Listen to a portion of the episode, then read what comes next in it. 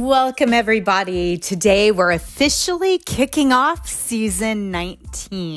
I'm Pam Pastor, host of the Grace and Peace of God Love Wins. It's lovely to have you tuning in. If this is your first time to the show, know that God honors and blesses those who diligently seek His word and place it into action. Or perhaps you're a longtime listener. If so, welcome back. You know, there's power in the name of Jesus. And Jesus is found in the wisdom of God. His word tells us in Romans chapter 9, verse 15 I will show mercy to anyone I choose, and I will show compassion to anyone I choose. Friends, we serve a merciful God. And God assures his people that we only have to humbly ask and he will answer us. But what, when we ask, we're acknowledging that He alone is God and that we cannot accomplish in our own strength all that is His domain to do. By placing our willfulness and worry aside, we can focus on obeying Him. We learn in the book of Jeremiah, chapter 33, verse 3, specifically Ask me, and I will tell you some remarkable secrets about what is going to happen here. So, my hope for you is that you're prepared to power up your life to the next level as Jesus shepherds us, as He is the potter and we are the clay within His hand. And, folks, we have a question in our mailbag today. Angie wants clarification from our season 18, episode 6 show that highlighted 5,000 people being fed. She's wanting to know if there was another large group gathering or was she confused where multitudes of people were fed. Well, Angie, first and foremost, thanks for taking the time to write in with such a thought provoking question. It shows that you pay attention to the details. And you are indeed correct. There are two separate occasions where Jesus feeds a large gathering of people. Now, the first miracle was called 5,000 people are fed. And in the second account, it's slightly different. It's 4,000 people are fed. So, quickly, let's do a macro view of the first miracle account. Right away, we know the number 5,000 only represented the men. When women and children were added, our number became closer to 20,000 people, according to the scholars. This story is chronicled in all four gospel accounts. And our story today is only found in the gospels of Matthew and Mark. Now, it's not because it's any less significant, it's just what they chose to record or chronicle. So the disciples had wanted to send the crowds of people away for food and lodging for the night. Jesus told his disciples, You feed them. Impossible, they protested. They only had one little boy's lunch of five loaves of bread and two fish. How are they going to feed everyone with that? So Jesus took the five loaves, two fish, looked up towards heaven, and asked God's blessing upon the food. Now the crowd ate as much as they wanted, and the disciples picked up 12 baskets of leftovers. This miracle taught us that the kingdom of God begins in the hearts of those who believe in Jesus. Now the people were both physically and spiritually hungry. Recall the book of Matthew, chapter 19, verse 26, where Matthew says, Humanly speaking, it's impossible, but with God, everything is possible. And we learn of Jesus' humanity in these accounts. Now, Jesus loves his people, including you and me, and to effectively minister to the people, both areas in need must be met. Physical hunger must be taken care of, coupled with spiritual truths. Now, Jesus asked the disciples, in this case Philip, how they could feed the people. Jesus already knew no human solution existed, but by posing the question to the disciples, it would give them an opportunity to stretch and strengthen their faith in the powerful and miraculous act that was soon to be upon them. Now, recall at this point, the disciples were still confused, mystified, and unbelieving. They hadn't yet come into agreement that Jesus could and would provide for them. God's power needed to be witnessed through the love of his son. As Philip tallied the probable cost and large expenditure, he knew there was no way the disciples' petty cash fund could cover this cost. Importantly, Jesus was teaching that financial resources were not the most important component. We're not to place limits or restrictions upon God. Our job is to be fully obedient to His call, placing our earnest trust in Him. Childlike faith teaches us to offer what we have and allow Jesus to add other necessary elements, creating a synergistic effect. God always gives in abundance, allowing for leftovers. Our heart attitudes must be in proper alignment, and then Jesus will step in, showing us how we may serve Him. So now, if you'd like to join me and follow along with today's account, we're going to be reading Jesus' miracle of 4,000 are fed out of the Gospel of Matthew, chapter 15, verses 32 through 38. Jesus feeds 4,000. Then Jesus called his disciples to him and said, I feel sorry for these people. They've been here with me for three days and they have nothing left to eat. I don't want to send them away hungry or they will faint along the road. The disciples replied, And where would we get enough food out here in the wilderness for all of them to eat? Jesus asked, How many loaves of bread do you have? They replied, Seven, and a few small fish. So Jesus told all the people to sit down on the ground. Then he took the seven loaves and the fish, thanked God for them, broke them into pieces, and gave them to the disciples, who distributed the food to the crowd. They all ate until they were full, and when the scraps were picked up, there were seven large baskets of food left over. There were 4,000 men who were fed that day, in addition to all the women and children. Then Jesus sent the people home, and he got into the boat and crossed over to the region of Magadan. Now, we're also going to read this gospel account out of Mark chapter 8, verses 1 through 10, if you'd like to follow along and just see the slight variations in the details. About this time, another great crowd had gathered, and the people ran out of food again. Jesus called his disciples and told them, I feel sorry for these people. They have been here with me for three days, and they have nothing left to eat. And if I send them home without feeding them, they will faint along the road, for some of them have come a long distance. How are we supposed to find enough food for them here in the wilderness? His disciples asked. How many loaves of bread do you have? He asked. Seven, they replied. So Jesus told all the people to sit down on the ground. Then he took the seven loaves, thanked God for them, broke them into pieces, and gave them to his disciples who distributed the bread to the crowd. A few small fish were found too. So Jesus also blessed these and told the disciples to pass them out. They ate until they were full, and when the scraps were picked up, there were seven large baskets of food left over. There were about 4,000 people in the crowd that day, and he sent them home after they'd eaten. Immediately after this, he got into a boat with his disciples and crossed over to the region of Dalmanutha. So, right out of the gate, let me say that Jesus looks like we're reviewing the same miracle, right? Wrong. There are a few key differences, even though these look similar. The feeding of 5,000 primarily was crowds predominantly of Jewish people. Today's miracle account of the feeding of the 4,000 people fed occurred to primarily a non Jewish crowd in the Gentile region of the 10 towns. Jesus' messages and impact was beginning to have an effect on large numbers of Gentiles. That's why this story is so important and miraculous.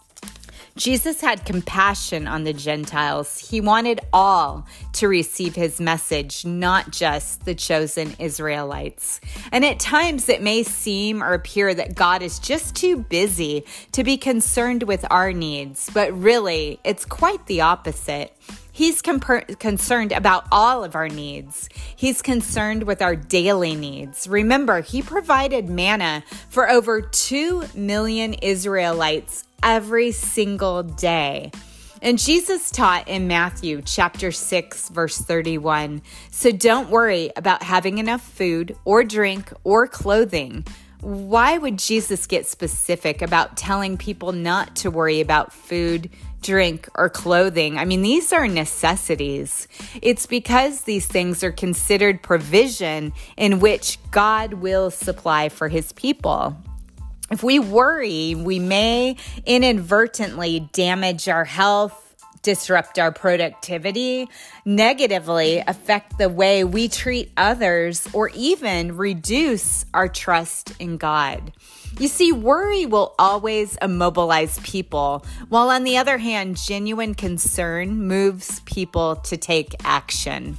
We already reviewed how these two miracle accounts are similar.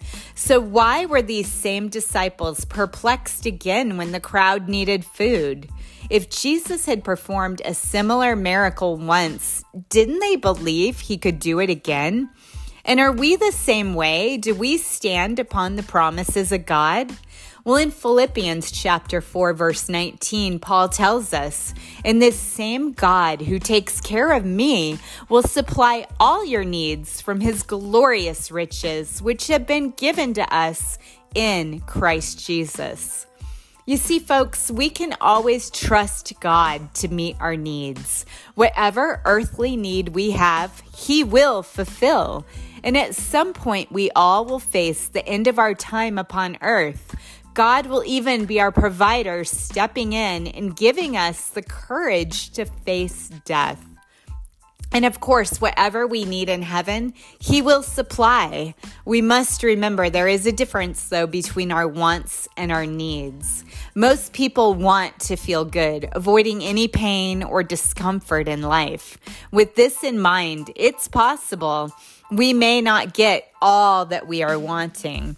But by placing our trust in God, our desires and attitudes naturally shift and change from wanting everything to accepting His provision and power to live for Him.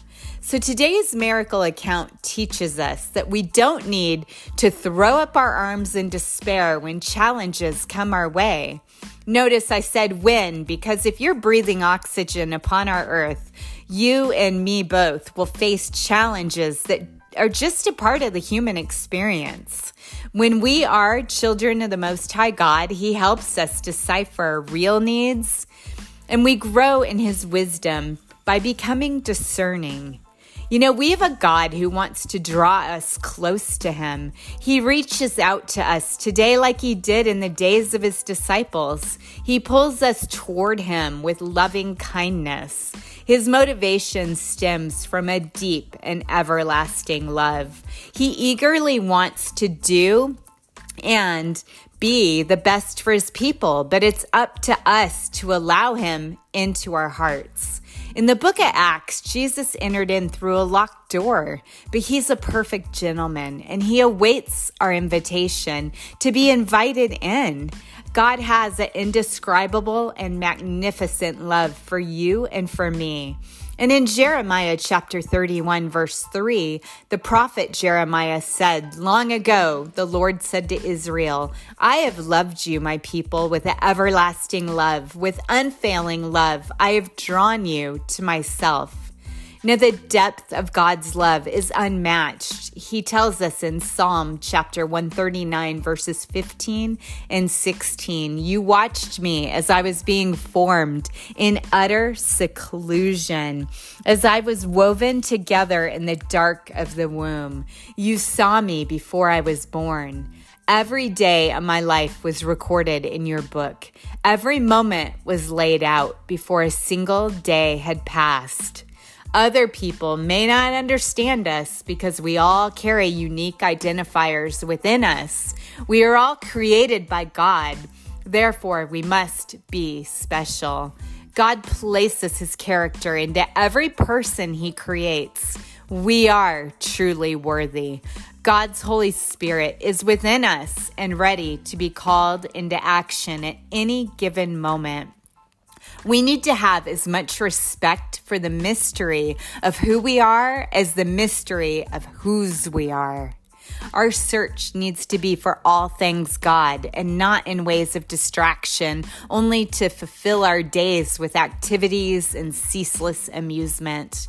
When we devote ourselves and invest the time to develop a healthy relationship with God, it will never be in vain.